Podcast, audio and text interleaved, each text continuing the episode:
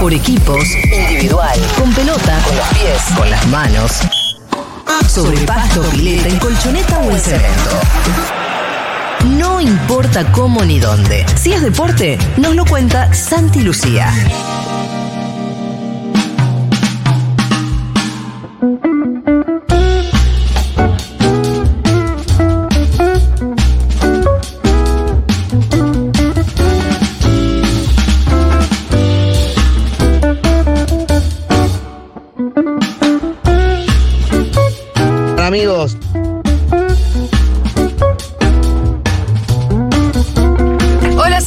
¿Cómo va? ¿Cómo te va, Julita? ¿Qué decís? Muy buenas tardes. Bien, muy bien, muy bien. En un día de celebración, eh, todo lo que estoy diciendo va a ser el prólogo a la columna que, Sí. y a estos minutos que vamos a, a transitar. Eh, y la idea era celebrar, por supuesto, al, al ícono del fútbol argentino por excelencia, que es Diego Armando Maradona, que un día como hoy estaría cumpliendo 63 años. Y la verdad que hay un montón de, de aristas, de lugares por donde entrarle a Diego. Y estaba pensando, di- Diego, bueno, ¿cómo podemos recordar a Diego? Con la responsabilidad que también conlleva en un programa que se llama Segurola Sí, hablar de Diego Armando Maradona. Y lo hemos recordado a lo largo de la década de Segulora, siempre de, de distintas maneras, lo hemos celebrado, lo hemos pensado. Lo hemos despedido. Lo hemos despedido, lo, lo volvimos siempre a, a pensar y en el contexto en el que estamos atravesando eh, pensé en un Diego político, porque entre tantos lugares para, para entrarle, Y entre comillas, a Diego.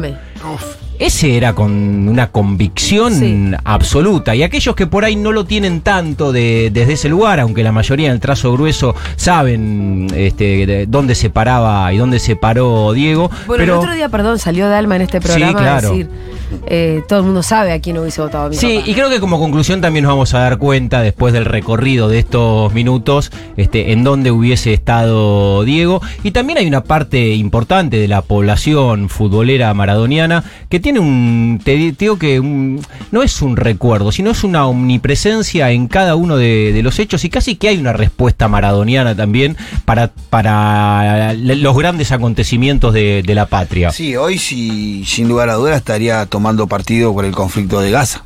Absolutamente. Ninguna duda. Tendría que Absolutamente. estaría diciendo algo en función de- del pueblo palestino. Sí, y siempre lo que tuvo Maradona por ahí como lugar común, más allá de sus propias contradicciones, de las contradicciones que nos generó a, a todos los maradonianos, fue un profundo respeto por su identidad, por su pertenencia. Y eso fue algo que lo marcó, que lo cruzó y que lo atravesó siempre a Diego. Seguramente que muchos van a decir, bueno, pero en un momento, no sé, estuvo muy cerca de Menem y después lo criticó, y así le ha pasado con varios dirigentes. Sí, lo votamos, lo, lo votamos más de la mitad del país, a Menem lo votó en esos Sí, años. claro, no Mira único. que vos sos lo que No, Menem, nombra a. Menem, pero alguna Ganó vez. dos elecciones. Menem, alguna ¿eh? vez se juntó con De la Rúa y después fue muy crítico de De la Rúa. Digo, ha tenido también eso, Diego, pero lo que siempre lo ha marcado a él es que lo hizo desde un lugar, primero genuino, de una enorme honestidad intelectual con lo que pensaba y sentía, y fundamentalmente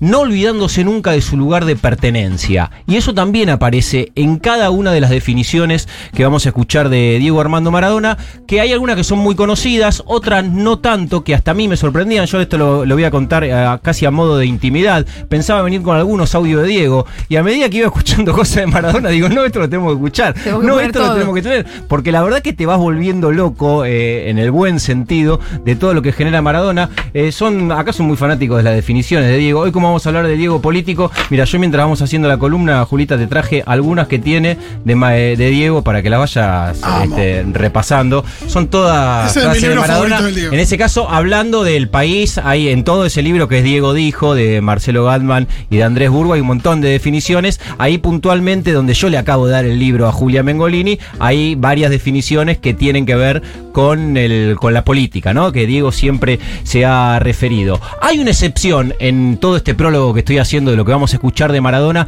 y justamente tiene que ver con el primer corte de audio. Y voy a explicar por qué. Primero porque a mí me sorprendió, yo no lo había escuchado, y es Diego hablando de la muerte. Ajá. Diego en vida hablando de la muerte. Y que no deja de ser una definición política también, por lo que vamos a escuchar ahora. Así que el primer audio tiene que ver con eso. Maradona y la muerte. ¿Sabe por qué Gardel canta mejor? Porque está muerto. ¿Sabes por qué Fangio es el mejor? Porque está muerto. ¿Sabes por qué? eh, ¿Quién más te puedo decir? A ver, Goyeneche es el mejor porque está muerto. Cuando estaban vivos, uno era puto, el otro era palopero, el otro era. eh, de- debía las, las expensas. Yo vivo. Yo no quiero ser el mejor. No quiero, no, no, no. Porque del muerto siempre. Qué buen chico era este, qué buen chico. ¿Por qué se murió? ¿Sabe por qué Gardel canta mejor? Bueno, ahí estaba entonces, la primera de las definiciones de Diego, aclarando siempre eso. Él siempre intentó bajarse de ese lugar de, de tótem, ¿no? Yo no, yo no quiero ser el mejor. Eh, Yo quiero estar vivo. yo- claro, no, no, y, y quiero ser lo que soy. Sí. Y eso lo ha aclarado durante muchísimo Lo mismo tiempo. cuando le querían decir, eh, cuando lo llamaban ejemplo. Sí, no, no, Ah, por yo supuesto, no sáquenme de ese nada. Tu papá y tu mamá tienen que ser tus ejemplos, decía Lopi. Absolutamente. Bueno, no estima nadie ejemplo tampoco. El segundo audio tiene algo que ver con eso que, que dice Pitu, porque en un momento muy delicado, cuando estuvo atravesando eh, y, y le ha pasado en distintos periodos de su vida a Diego, eh, por una de sus adicciones, lo convocan para, para un proyecto social y para una campaña que fue Sol sin drogas. Esta respuesta que vamos a escuchar de Diego eh, tiene, tiene que ver con una conferencia que dio cuando jugaba al Showball y le preguntan si alguna vez pensó en, en dedicarse a la política. Y recuerda aquel episodio. Me acuerdo que cuando hice el sol sin droga estaba muy mal y lo hice mal. Y hoy que estoy bien, me gustaría poder apoyar a alguien que saque a los chicos de la calle, que les dé alternativas, que le dé posibilidades, que no se encuentren más chicos de 13, 14 años con con un, con un fierro en la mano. Hay un montón de cosas que se pueden hacer y me gustaría colaborar. Me gustaría colaborar, lo sabe Daniel, lo sabe la presidenta, lo sabe Aníbal, lo, sabe, lo saben todos. Y yo no es que estoy queriéndome ganar un, un lugar en el gobierno, no, no, no porque yo estuve en la entrega de los premios de Clarín y estuve con la presidenta cuando fue a firmar el contrato con Grondona. ¿eh? Yo soy de la gente, yo no soy de nadie más. Bueno, otro. ¿Qué año dijiste que era esto? Y esto era Cristina Presidente, esto fue en 2007, por ahí, cuando digo estaba. No, firmó el- Néstor presidente. No, No, sí, era el 2008 contrato- porque el 2008. contrato con, con AFA fue 2008. Claro, Fútbol cuando para llega todos. fútbol para todos. 2008. Ahí, a la salida de, de gobierno de, de Néstor y la llegada del gobierno Sí. de Cristina. Primer, primer año. Eh, absolutamente. Eh, hay una definición. Porque, porque después, años después, eh, lo escuchamos decir, porque te yo no soy de nadie, soy de la gente, después, años después lo escuchamos en el aeropuerto decir, yo soy cristinita hasta, Hasta las- los huevos. hasta los huevos, Macri. Hay una definición de, de su pertenencia histórica y la va a hacer el propio Maradona en el programa de Zurda, en, en una de las tantas charlas que tenía con Víctor Hugo Morales, Morales durante la Copa del Mundo. Diego habla de la gran referente eh, política y social que tenía en su infancia su familia. Mi mamá, por supuesto, evita a morir, ¿no? Cuando la, la comparaban con la mujer de Dualde, mi mamá cambiaba el televisor enseguida porque decía, esta no tiene nada que hacer al lado de Evita. Pero mm, para mí hubiese sido lo más grande y, y Evita ni hablar, ¿no? Bueno, ahí estaba Diego haciendo referencias a Perón y y a Vita. Varias veces le dijeron a Diego a quien le hubiese gustado conocer eh, de la historia y él de manera reiterada siempre nombró que, que ese personaje con el que le hubiese gustado estar un rato era Juan Domingo Perón. La que viene ahora es muy conocida, es, una, es un audio de Diego eh, que el maradoniano lo tiene atesorado muy adentro. Es una situación media loca. Esto pasa en el 92. Va Diego, tenía que ir a, a Congreso a hacerse unos estudios. Va con Coco Vi- Villafañe, que era um, su, su suegro. Y cuando se bajan del auto, se encuentran con una, con una marcha de jubilados que Ah, estaban bueno, reclamando por el, eh, la llegada de las AFJP. Y entonces, bueno, ahí se da una situación media extraña. En 30 segundos más o menos se va a entender cómo eh, Diego está en ese momento, en ese lugar y además cómo se involucra. Me duele más que a vos. Mirá, mirá si voy a, mirá si yo no voy a bancar a los jubilados. Mirá, mirá este tarado. Yo, y yo defiendo a los jubilados. Yo defiendo a los jubilados. ¿Cómo no lo voy a defender? Si nosotros tenemos que ser muy cagones para no defender a los jubilados. ¿Me entendés? Porque el estúpido este me dice que yo no, yo no, yo no grito por los jubilados. Pero ¿cómo no me voy a enojar, viejo? Nosotros los pero por su, a muerte estoy con los jubilados. ¿Me entendés? Porque lo que lo, lo que le hacen es una vergüenza. Ahí me está todo Diego, Diego. ¿Con quién se estaba peleando Estaba ahí por casualidad, Diego. Y No, no. algún periodista le dice, eh, Diego, vos estás acá y estaba intentando llegar y la gente se le tiraba encima, como siempre, para saludarlo, para estar Pero el con quilombo él. empieza porque él no puede avanzar con el auto, Claro. se tiene que bajar del auto, se baja medio molesto y ahí uno le grita, ah, bueno, banca los jubilados entonces. Y ahí él se rechifla y dice, pará, ¿quién es banca Claro. los jubilados? ¿Cómo no voy a ahí arrancó. Bueno, eh, Dalma en el, en- el otro día en la nota eh, contaba que eh, tenía esto de que se hacía hacer las gorras y de repente caía la conferencia de prensa de Boca con la gorra que decía con los jubilados no. Bueno, y es no. más, él iba a declarar por la causa de droga en ese momento. Claro. Ah. Él estaba yendo al juzgado a declarar y no llegaba el juzgado. Tiene que bajarse del auto, empezar a caminar y ahí se parece todo el coso. Es más, más adelante te tira un par de piña con uno. Sí, claro. Ya entrando Ahí tiene una situación. Que le tira un cabezazo cabezazo, a eh. uno. Le tira el Sí. cabezazo. Es en la misma movida, pero más adelante ya casi entrando al juzgado. Un Diego activo, ¿no? Eh, todo esto mientras Diego todavía era jugador, creo que estaba en el Sevilla en ese momento. Este, un Diego que ocupaba desde su lugar de deportista el máximo nivel al que podía acceder un futbolista y que atravesaba situaciones como Pero vos entendés que era el mejor jugador del mundo y quedaba en situaciones tan bizarras. queda discutiendo por los jubilados. En una marcha de jubilados. Pero a lo saque con un tipo que era de un, un tipo de la calle. Y, No, te y también las de los piñas. 32 años, hoy ningún futbolista del mundo a los 32 años dice, mira si yo no voy a estar con-". a los gritos. No, ninguno, ninguno, ninguno, Sí. todo el O mundo. sea, No termina en esas situaciones que terminaba el Diego ni en pedo. Hoy Pero no estábamos se pronuncia sobre, No, sobre nada. nada. No, pero a lo sumo pueden decir, qué sé yo, el mundial pasó, ¿no? La gente está sufriendo, qué bueno que una alegría para. Digo, conectando con que la gente sufre, pero de ahí a decir.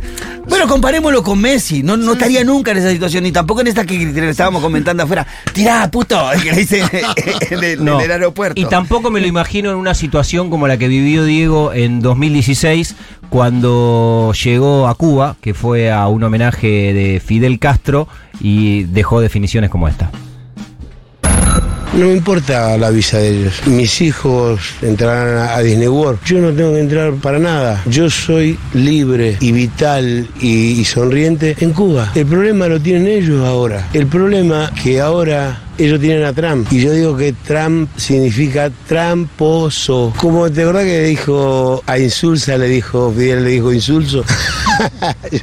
Yo me acuerdo de todo lo que me decía él. Y la verdad que me da mucho placer volver siempre a Cuba, encontrarme con Soto. Ya no tengo la, la esperanza de ver al maestro, pero sí vengo a, a estar con, con mi segundo papá. Bueno, un vínculo. era su segundo papá. Sí, absolutamente. Lo- varias veces lo definió de esa manera. Un vínculo fortísimo del cariño en una de las recuperaciones de Diego en un momento muy complejo, muy difícil de su vida. Fidel estuvo cerca, contó en, en reiteradas notas también, Diego, como eh, las charlas que tenían, que por ahí arrancaban a las 7 de la tarde y terminaban a las 7 de la mañana y que iban desde la política internacional al fútbol de los potreros en Villa Fiorito eh, y estableció una relación con uno de los máximos íconos de la, de, de la historia política, eh, con un nivel de, de confianza y de cariño como muy pocas veces se vio de un deportista con un líder El político. quilombo que le habrá armado el Diego en esa isla. Los quilombos que habrá armado el Diego en esa isla y el, el Fidel ahí diciendo, por favor, Diego, para un poco. Tengo acá una frase del Diego en vísperas de las elecciones de 2019. Ajá. Macri quería reelegir. El balotaje. Y Ah, el no. Eh, sí, no, en realidad creo que para las. PASO, creo que fue, no me acuerdo en qué etapa de la campaña, pero Macri quería reelegir contra Alberto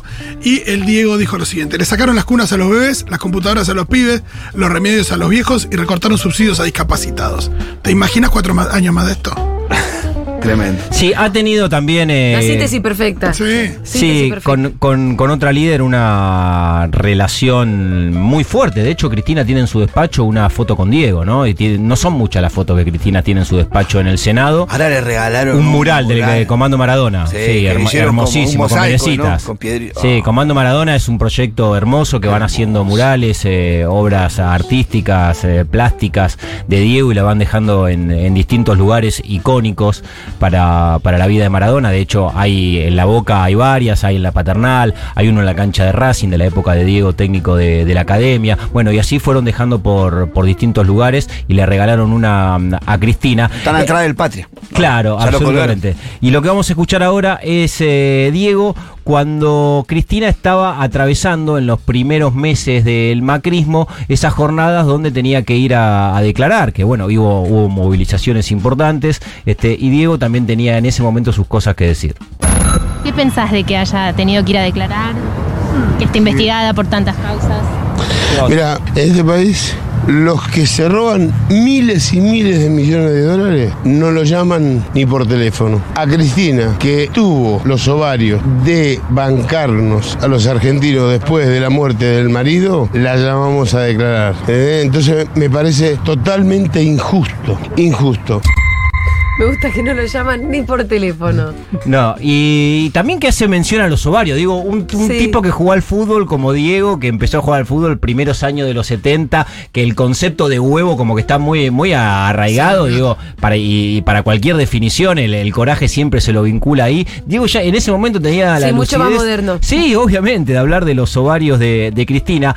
Esta declaración es bastante más conocida, también eh, hablando de, de Cristina. Cuando Diego tenía que viajar a, a Dubái y estaba Macri también en el poder y había tenido ahí un contratiempo con Granados, que era el intendente de, de Seiza, y tuvo algunos problemas, Diego, para, para conseguir los papeles y poder viajar a Dubái. Lo, lo gráfico de esta situación es que cuando Diego hace la declaración, los tres micrófonos que, que se le ponen son del grupo Clarín. Eso Sí. declarar, son dos de Canal 13, creo, y uno de TN, y Diego dice esto. No, quiero, quiero agradecerle al, al traidor de Granados, de su mujer y sus hijos también, y decirle a Macri que me haga lo que me haga, voy a ser cristinista hasta los huevos. ¿Eh? No, Macri, Macri no quiere. Acordémonos, acordémonos que ya, ya no vienen robando de, Franco Macri, no de Mauricio Macri.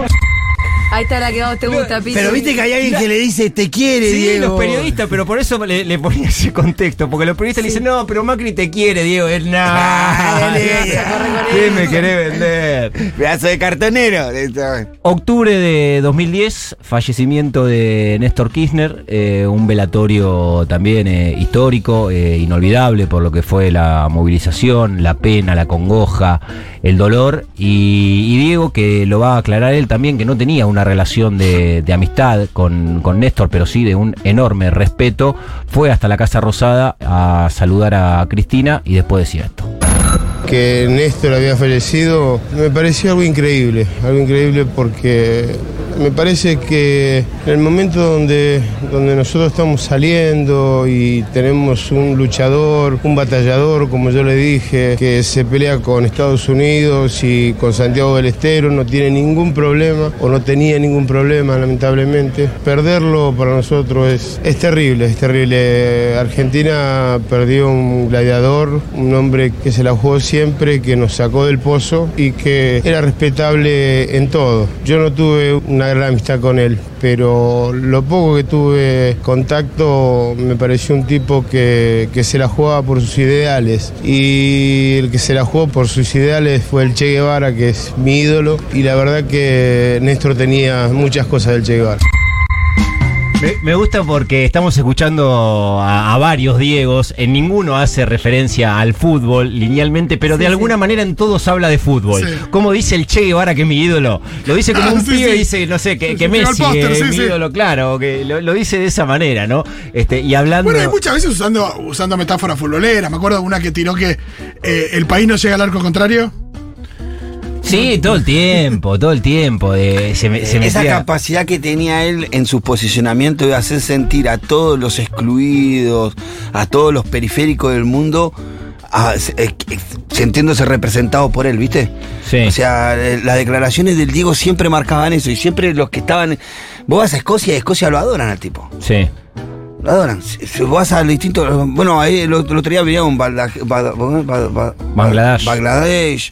En todos los lugares donde hay pobre, el Diego es ídolo. Sí, absolutamente. Eh, hay una que también es eh, debe ser la, la más conocida de todos lo- los audios que vamos a utilizar en esta sección, que es el que viene ahora, que es cuando Mauricio Macri era presidente de la Nación y a Diego le llamó la atención algo y lo dijo de manera muy contundente. Ahora, yo voy a decir una sola, una, una sola cosa, ¿no? Yo tengo segundo año comercial y leo mejor que Macri. Ríanse, ríanse, muchachos. ¡No sabe leer! Y es presidente de la nación. Ay, esta es hermosa. Te quiero, Diego.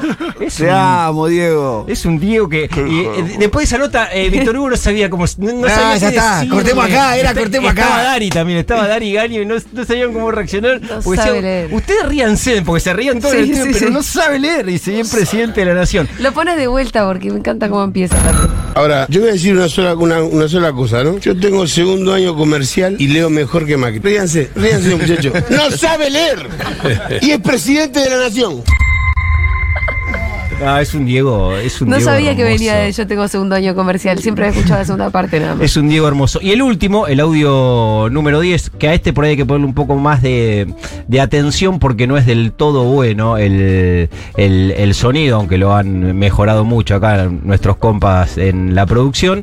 Eh, es de una inauguración de colonias de verano en, en 2011 en Tigre, donde ¿Con Sergio, Massa? sí, Sergio Massa estaba con Diego Armando. Maradona. y agradecerle a Dios, agradecerle a Dios por este día y agradecerle al más grande de todos los tiempos por haberle dado esta oportunidad a los pibes de Tigre. Así que muchas gracias Diego y la gente de los pibes de Tigre no se van a olvidar de esto. Quiero desearle un feliz año a todo Tigre, como toda Argentina. Esperemos que el año 2011 nos encuentre con una presidente lúcida como la vi y que resuelva todos los problemas que tenemos nosotros. A mí no me cabe la menor duda que si ponemos un poquito el hombro cada uno, vamos a salir adelante. Bueno, ahí estaba Diego. ¿Y qué tenía que ver Diego con el, la- estos No, la ahí hicieron una fiesta de, de inauguración, hicieron un partido de fútbol indoor y lo llevaron a Diego porque se incorporaban 35 mil pibes a, a las colonias que ofrecía el municipio Claro. de Tigre, que obviamente lo tenía como... Padrino. Sí, sí, a, a Sergio Massa y lo Sí, llevaron sí, a. Diego para, para que participe del acto, bueno, y, y lo hizo ahí cerrando aquella jornada al lado de Sergio Tomás Massa, a propósito de cómo había comenzado esta columna, digo, pensando a quién votaría Diego, me parece que está acá más que claro, ¿no? Eh, saber dónde hubiese estado ubicado el ídolo popular Pero para lo- mucho más grande del país. Se lo extraña mucho porque hubiese tenido definiciones para este momento que todavía nosotros no, no, no estamos sabiendo sintetizar, ¿no? No, por supuesto. Y aparte, sí, con, con- con un poder de, de definición, de síntesis y también de llegada y de, de inserción, donde por ahí muchas veces la política no llegaba y algunos recién los atravesaba el comentario de la realidad política cuando estaba en boca de, Diego. Y para despedirnos de la columna, Julita, traje también, y desde el punto de vista artístico, lo que mm, para mí es muy conmovedor y, emocionante, que es un tema de que no es de los más eh, difundidos, pero lo que hizo Matías Landolfi es cruzar el histórico relato del gol de Diego y ponerlo dentro de, de una murga, de algo coral. Para mí es una pieza artística hermosísima, insisto, eh, hay mucha música sobre Diego, esta no es de las más difundidas, pero es una de mis preferidas. Matías Landolfi. Dos, tres y. Ahí la tiene, Maradona. Maradona.